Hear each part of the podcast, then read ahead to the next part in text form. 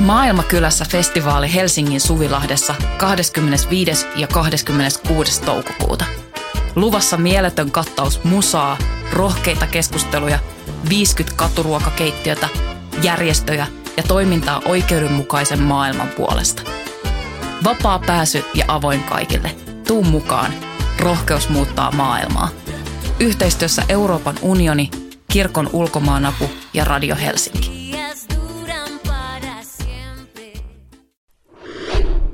Voima. Ymmärrä maailmaa. Voima numero kaksi, 2022, lukija ja kirjoittaja Iida Simes. Hömötiäisen puolesta. Emeritusministeri ja kansanedustaja Pertti Salolainen vaatii, että luonnon suojelemiseen herätään heti ja asioita pannaan kiireesti toimeen. Hömötiäiset ovat uhanalaisia. Pertti Salolainen, syntynyt 1940, esittelee ottamansa kuvaa linnusta. Ja tässä kanahaukka on saanut saaliikseen heinäsorsan.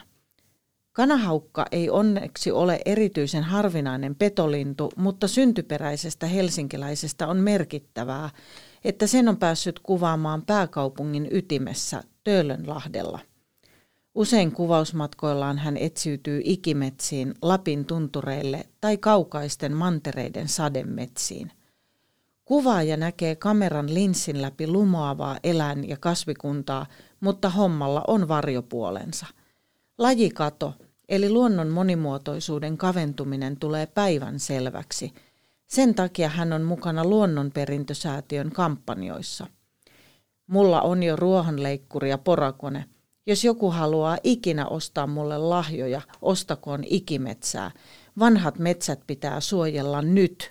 Salolainen jyrisee ja kopauttaa nyrkillä pöytää. Tällä asialla on kiire. Etelä-Suomen vanhoista metsistä on suojeltu alle kolme prosenttia. Se on aivan liian vähän. Lajikato etenee, jos metsiä hakataan lisää. Ja hakataan hän niitä, hän kuittaa tuskaisena. Metsähallituksen omistamiin vanhoihin metsiin pitää saada hakkuukielto. Tänä päivänä, Salolainen jatkaa. Joku on myös syyllinen tähän tilanteeseen. Hallitus, kaikki hallitukset.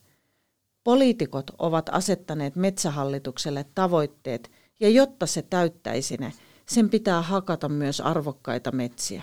Siksi Salolaisen mielestä pelkkä metsähallituksen kritisoiminen on kuin haukkuisi väärää puuta kokoomuksen outo lintu. Salolaisen tie politiikassa on vakuuttava. Ekonomi ja Ylen toimittaja, ensin uutisten lukijana ja kohta Lontoon kirjeenvaihtajana, hänet valittiin 29-vuotiaana eduskuntaan vuonna 1970. Hän oli pitkäaikainen kansanedustaja sekä ulkoasian ja ulkomaankauppaministeri 1987-1991 Harri Holkerin kokoomuslainen hallituksessa ja ulkomaankauppaministeri Esko Ahon keskustalainen hallituksessa vuodesta 1991 vuoteen 1995. Kansanedustajakauden alussa Salolainen perusti Suomeen WWFn. Sen toiminta alkoi 1972. Vuonna 1979 hän perusti eduskunnan ympäristö- ja luontoryhmän. Hän kertoo, se edisti koskiensuojelulakia ja UKK kansallispuistoa. Monia hyviä asioita. Salolaiselle kokoomus tuntui oikealta vaihtoehdolta. Mä en ollut kommunisti enkä sosialisti, mutta siinä kokoomuksessa oli mulle kyllä aika paljon vierasta. Oman puolueen väki ei suinkaan aina ihaillut salolaisen luonnonsuojeluharrastusta.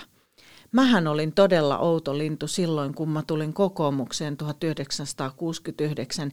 Mikä ihmeen viherpiiperte ja tänne kokoomukseen on oikein tullut, he nauroivat. Kokoomus ei kyllä ollut mikään luonnonsuojeluystävällinen puolue. Se taas johtui siitä, että luontoasiat miellettiin vasemmistolaiseksi toiminnaksi, partaradikaalien jutuiksi – Vuonna 1969 radikalismi oli partaveikoillakin vielä tuolloin luontoasioissa piilossa.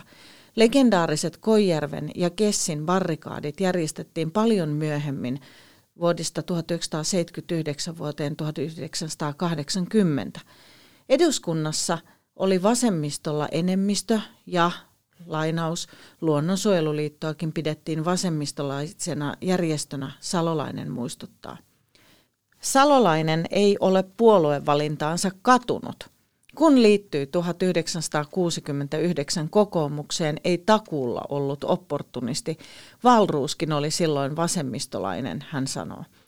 Salolaisella on ollut kannattajansa, sillä vuonna 1991 hänet valittiin kokoomuksen puheenjohtajaksi Ilkka Suomisen seuraajaksi. Hän toimi tehtävässä vuoteen 1994, jolloin häntä seurasi Sauli Niinistö. Iän ja elämänkokemuksen myötä kiukuttelut salolaiselle ovat laantuneet.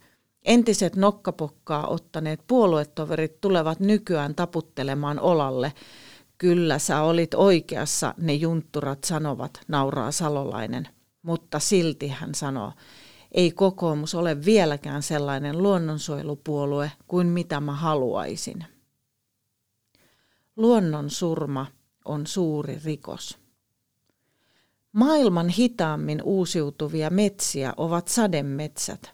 Metsien kadotessa myös ihminen on vaarassa – Salolainen pohtii, miten arvokkaita kasveista saatavat lääkkeet olisivat vaikka syövän hoidossa. Kaikkia kasveja ei vielä edes tunneta. Ympäristötuhoja voisi ehkäistä. Salolaisen mukaan tarvitaan sääntelyä ja sanktioita.